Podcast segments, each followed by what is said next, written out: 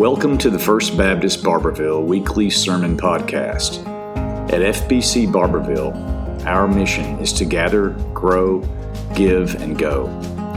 Join us for live worship on the Court Square in Barbourville, Kentucky, or to learn more about our church, visit fbcbarbourville.com. Here is Pastor Tyler Shields.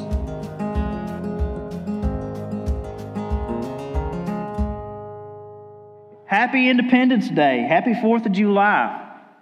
I think uh, today it's special that it falls on a Sunday, that we get to celebrate our national independence.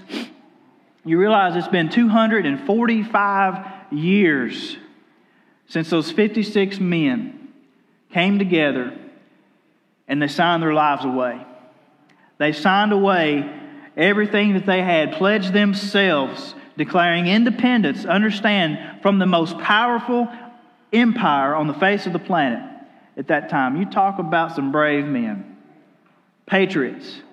They wrote our Declaration of Independence. And I want to share the final paragraph from that this morning. These are beautiful words that we don't hear people talking and writing this way anymore 245 years later, but they said this. They said, after listing all the grievances against the King of Britain, they said, We therefore, the representative of the United States of America in General Congress, assembled, appealing to the supreme judge of the world for the rectitude of our intentions, do in the name and by the authority of the good people of these colonies solemnly publish and declare that these united colonies are and of right ought to be free and independent states, that they are absolved from all allegiance to the British crown, and that all political connection between them and the state of Great Britain is and ought to be totally dissolved, and that as free and independent states, they have full power to levy war,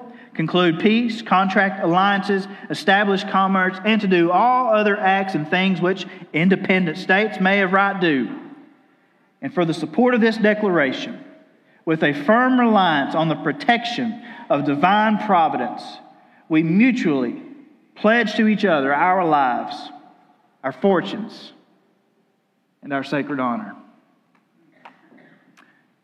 Now, for many of those 56 men, it would cost those things. Five signers were captured by the British Army, were treated as traitors, and tortured before they died.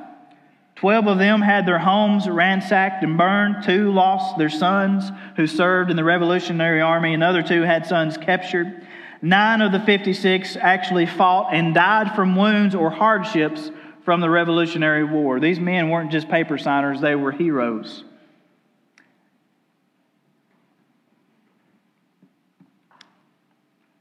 I'm very thankful for our freedom. It's something that hits home with me. It's something that a lot of our veterans, we're blessed, you know, in Knox County to have a high rate of veterans in our population. And our freedom and the love for our country, regardless of who's president and what's going on in politics, we're still very proud to be Americans. But I want to look at something this morning. It's not a misprint there in your bulletin when it says the Declaration of Interdependence. Because this morning we're talking about just that. We're going to be looking at Matthew chapter 16, verses 13 through 20, a very familiar passage of Scripture. And I want to give you some context to what's going on here. At this point in Jesus' ministry, he has performed numerous miracles. He has preached and taught some of the greatest messages, the greatest sermons, taught some of the greatest lessons ever recorded in history, and he's created quite a following. But also along the way, he's recently been deserted by many. People that wanted only what he could provide for them as they watched him feed the thousands and with just a few fish and some simple loaves. This group wanted to be completely and totally dependent upon him. And now he's just finished trying to teach his own disciples a very important lesson if you read in the chapters leading up to this. But they too were confused and they still thought that it was still just about the bread. This group, the disciples, were eager to go out, They were eager to follow in Jesus' footsteps. They were eager to conquer the world, take over the world under the leadership of their Messiah, the one that I think they still somehow believed was going to free them from Roman rule and Roman oppression, was going to make them independent. That's what they wanted, was that independence. But Jesus takes them on a little field trip, and they go from Magdala around the Sea of Galilee north up to Caesarea Philippi to teach them that there's still a greater goal that we have to accomplish. There's something greater than dependence, there's something greater than even independence. And he introduces them to the concept of his church, of the kingdom, which would be comprised of people who were interdependently connected, working together under the authority and kingship of the Lord Jesus Christ. It's interesting to look back over history that we declared ourselves independent from Great Britain and, and isolated ourselves and wanted to be independent. And 245 years later, you look across our global system and the global economy and how interdependently we are connected, and just how much now we, re, we rely on other nations, not for them ruling over us, but for our existence in the world. Look at Matthew chapter 16, starting in verse 13. Again, a familiar story. The Bible says, When Jesus came to the region of Caesarea Philippi, he asked his disciples, Who do people say that the Son of Man is? They replied, Some say John the Baptist, others Elijah, still others Jeremiah or one of the prophets. But you, he asked them, Who do you say that I am?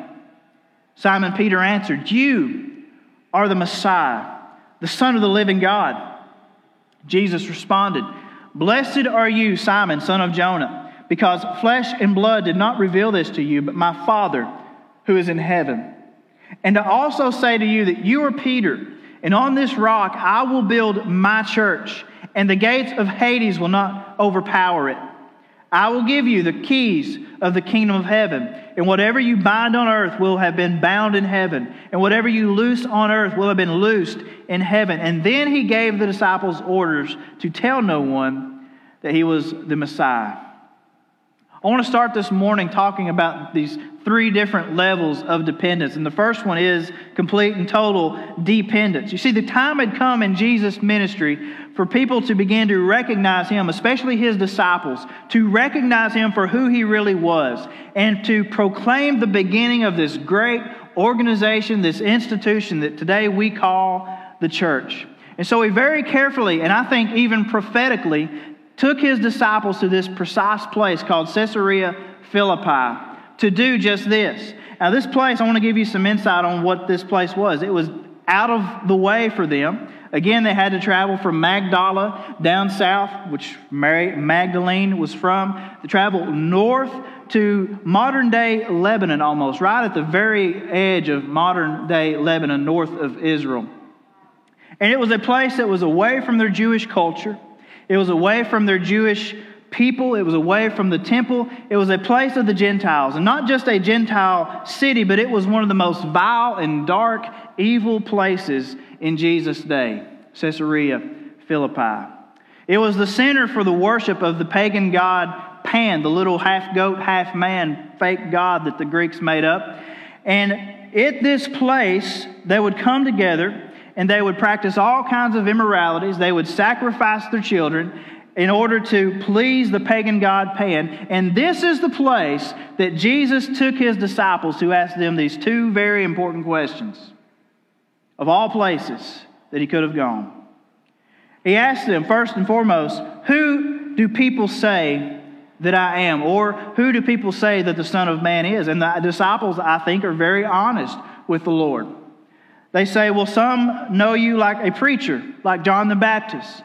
Some know you as a miracle worker, like Elijah. Some consider you a prophet, like Jeremiah or some of the others. And I think it was those that considered Jesus any of these things were the ones who wanted total dependency on Jesus. They wanted to follow him for what he could give them, not just for who he was.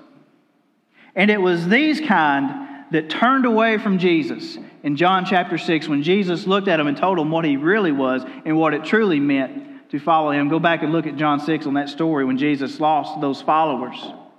I think the same is true today, though.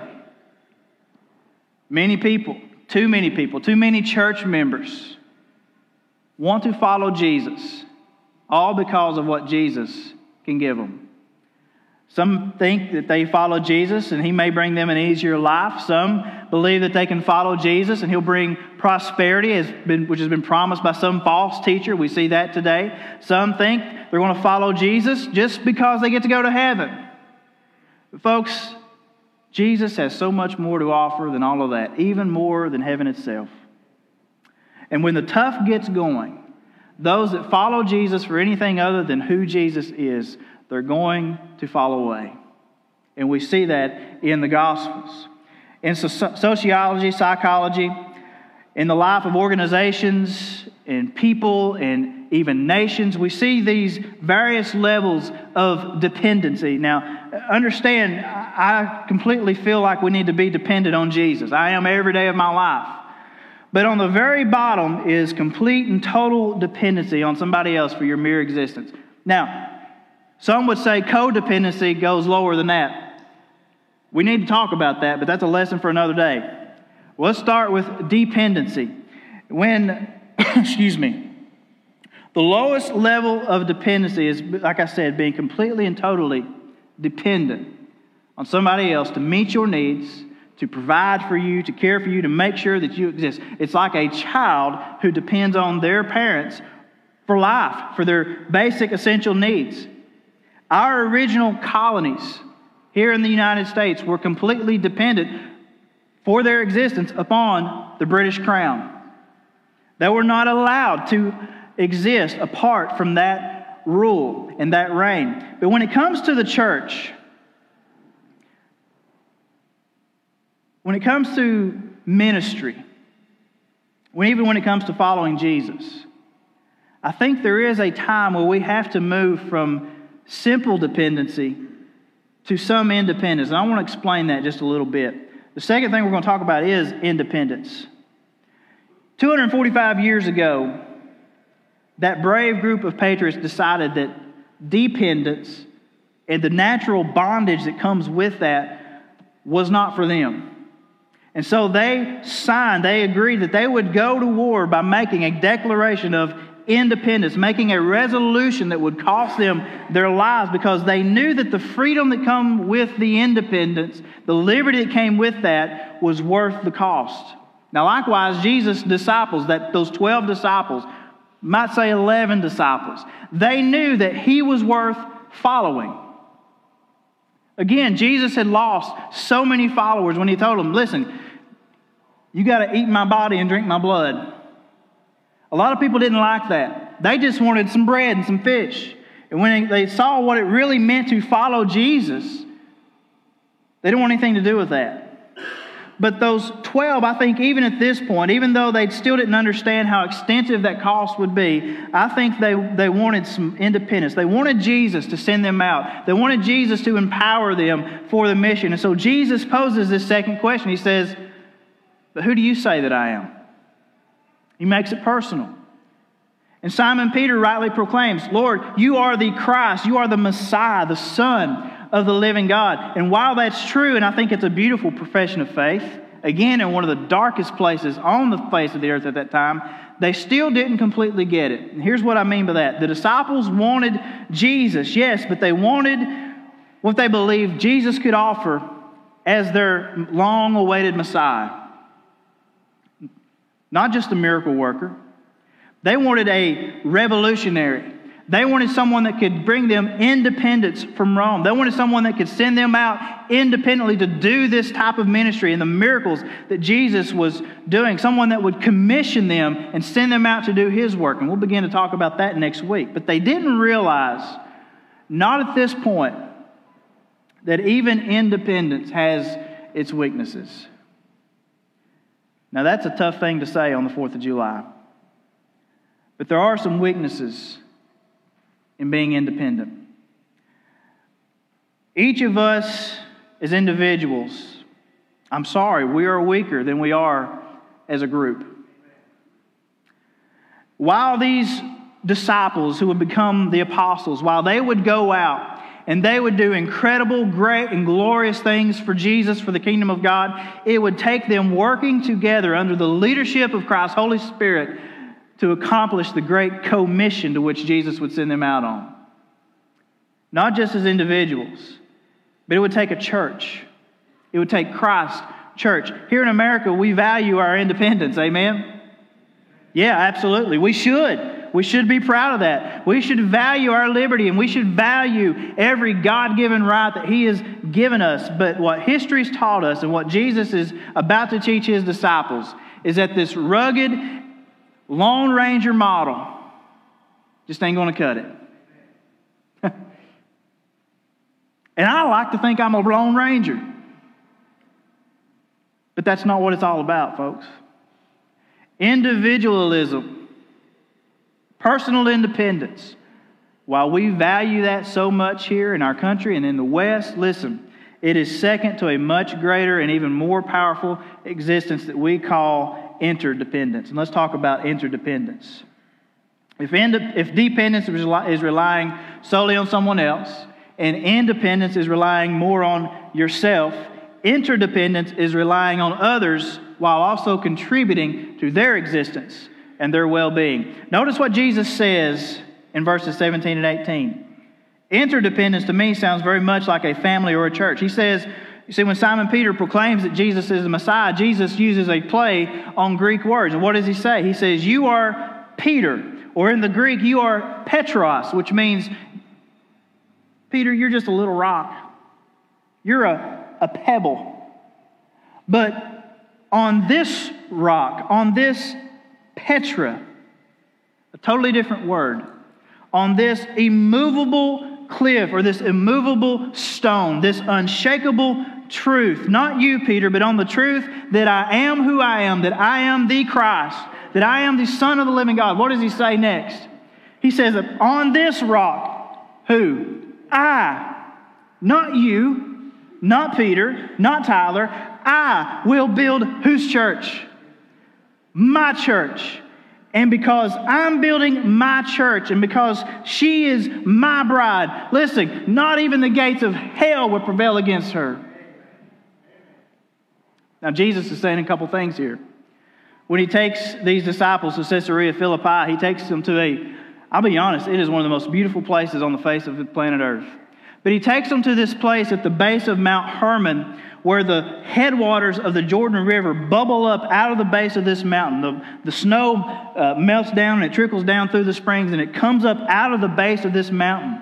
And it was here that the pagans of Jesus' day believed this, this pool, this river that, that the Jordan comes out of. They believed this was a portal or a gate to the underworld. It was literally the gate to hell. And Jesus looks at his disciples. He says, Guys, not even the most vile, most evil thing that you can imagine, because you can't even, I'm not even going to describe in, in mixed company what they did at this place. He says, Not even this will overcome my church. No power of hell, no scheme of man, as we sing, no devil, no person is going to be able to conquer or overthrow or stop my church. This institution that I'm building, because it's built on me. He says, You guys are going to be the beginning of this. You're going to be the ones that I give the keys of my kingdom to. I'm giving you the ability to unlock the truth, to uphold the gospel, and to take that gospel to the very ends of the earth. So, what does all this mean for us? I think as Christ Church, some 2,000 years later, I think it means that we need to take another declaration of interdependence as First Baptist Church. Like I said, as the church, there's no Lone Rangers. There's no big eyes, no little U's. There's nobody that's more important than anybody else. I wear the title pastor, lead pastor, I guess. But listen, I'm no important and no better than anybody in this room. Every member, every part of the body, every person in our church family has a role, has a value to offer. And listen, if we are going to follow Christ and storm the gates of hell with the gospel, we're going to do it together or we're not going to do it at all. And so here's what I think we've got to do, church. Interdependence means this it goes back to those one another's of the New Testament. We must, as Jesus said, love one another. Do you love, look around this room, do you love everybody here? You better. Yeah, I didn't say you got to like them, but you better love them. We must care for one another. We must, as the Bible says, consider one another greater than ourselves. We must work with one another, not against one another, not in spite of one another, but with one another. We must value one another as Christ has already valued and loved us. And we must depend on one another. Because listen, this mission, the Great Commission, folks, it's a lot bigger than any single one of us. It's a lot bigger than Tyler. It will to, to get people to Jesus here and around the world, it's going to take us working interdependently together as Christ's bride, as Christ's church. And I guess what I'm really trying to say, church, is I need you. I need you, Darla.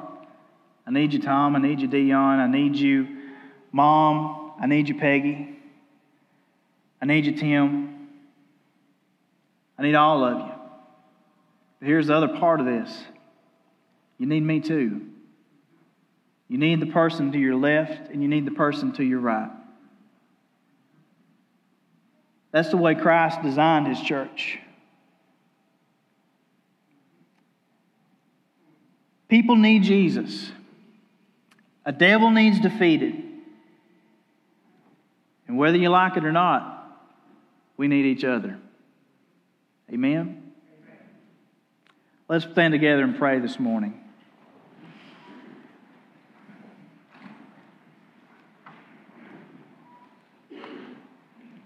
Lord Jesus,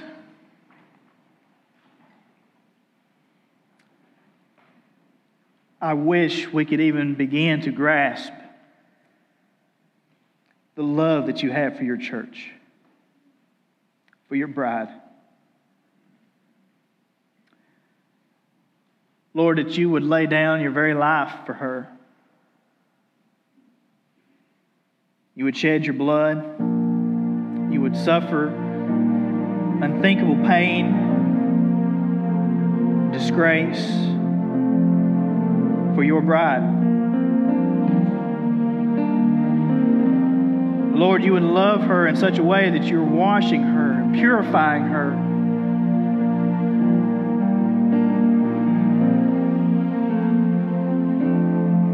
But Lord, you also trust her. You've given her these, these keys to your kingdom. You've given her the gospel message, your gospel. And you've told her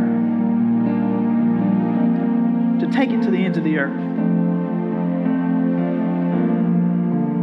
Because you love all of these single individual people and you want them to be part of your church. Lord, it's my prayer this Independence Day that we would grow interdependent. Yes, Lord, that we'd love you with all our heart, but God, that we would truly love our neighbor as ourselves. That your church here in Barbourville would be united, strong, loving, caring, and focused on the mission at hand focused on Jesus.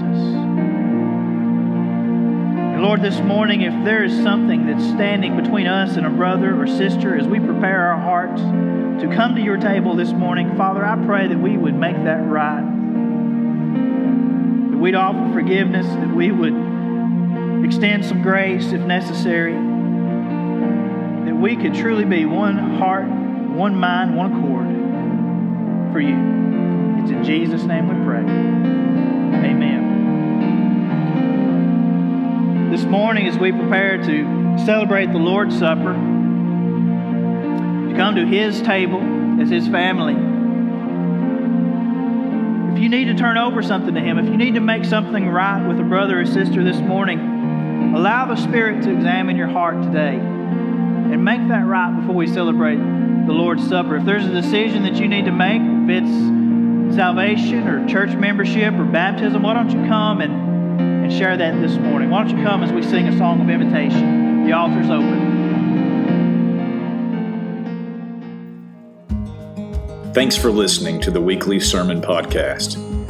Please subscribe, but also join us live in person on the Court Square in Barbourville, or find us on YouTube by searching FBC Barbourville, on Instagram at first underscore Baptist underscore Barbourville, on Twitter at Barbourville FBC, or on our Facebook page, First Baptist Barbourville.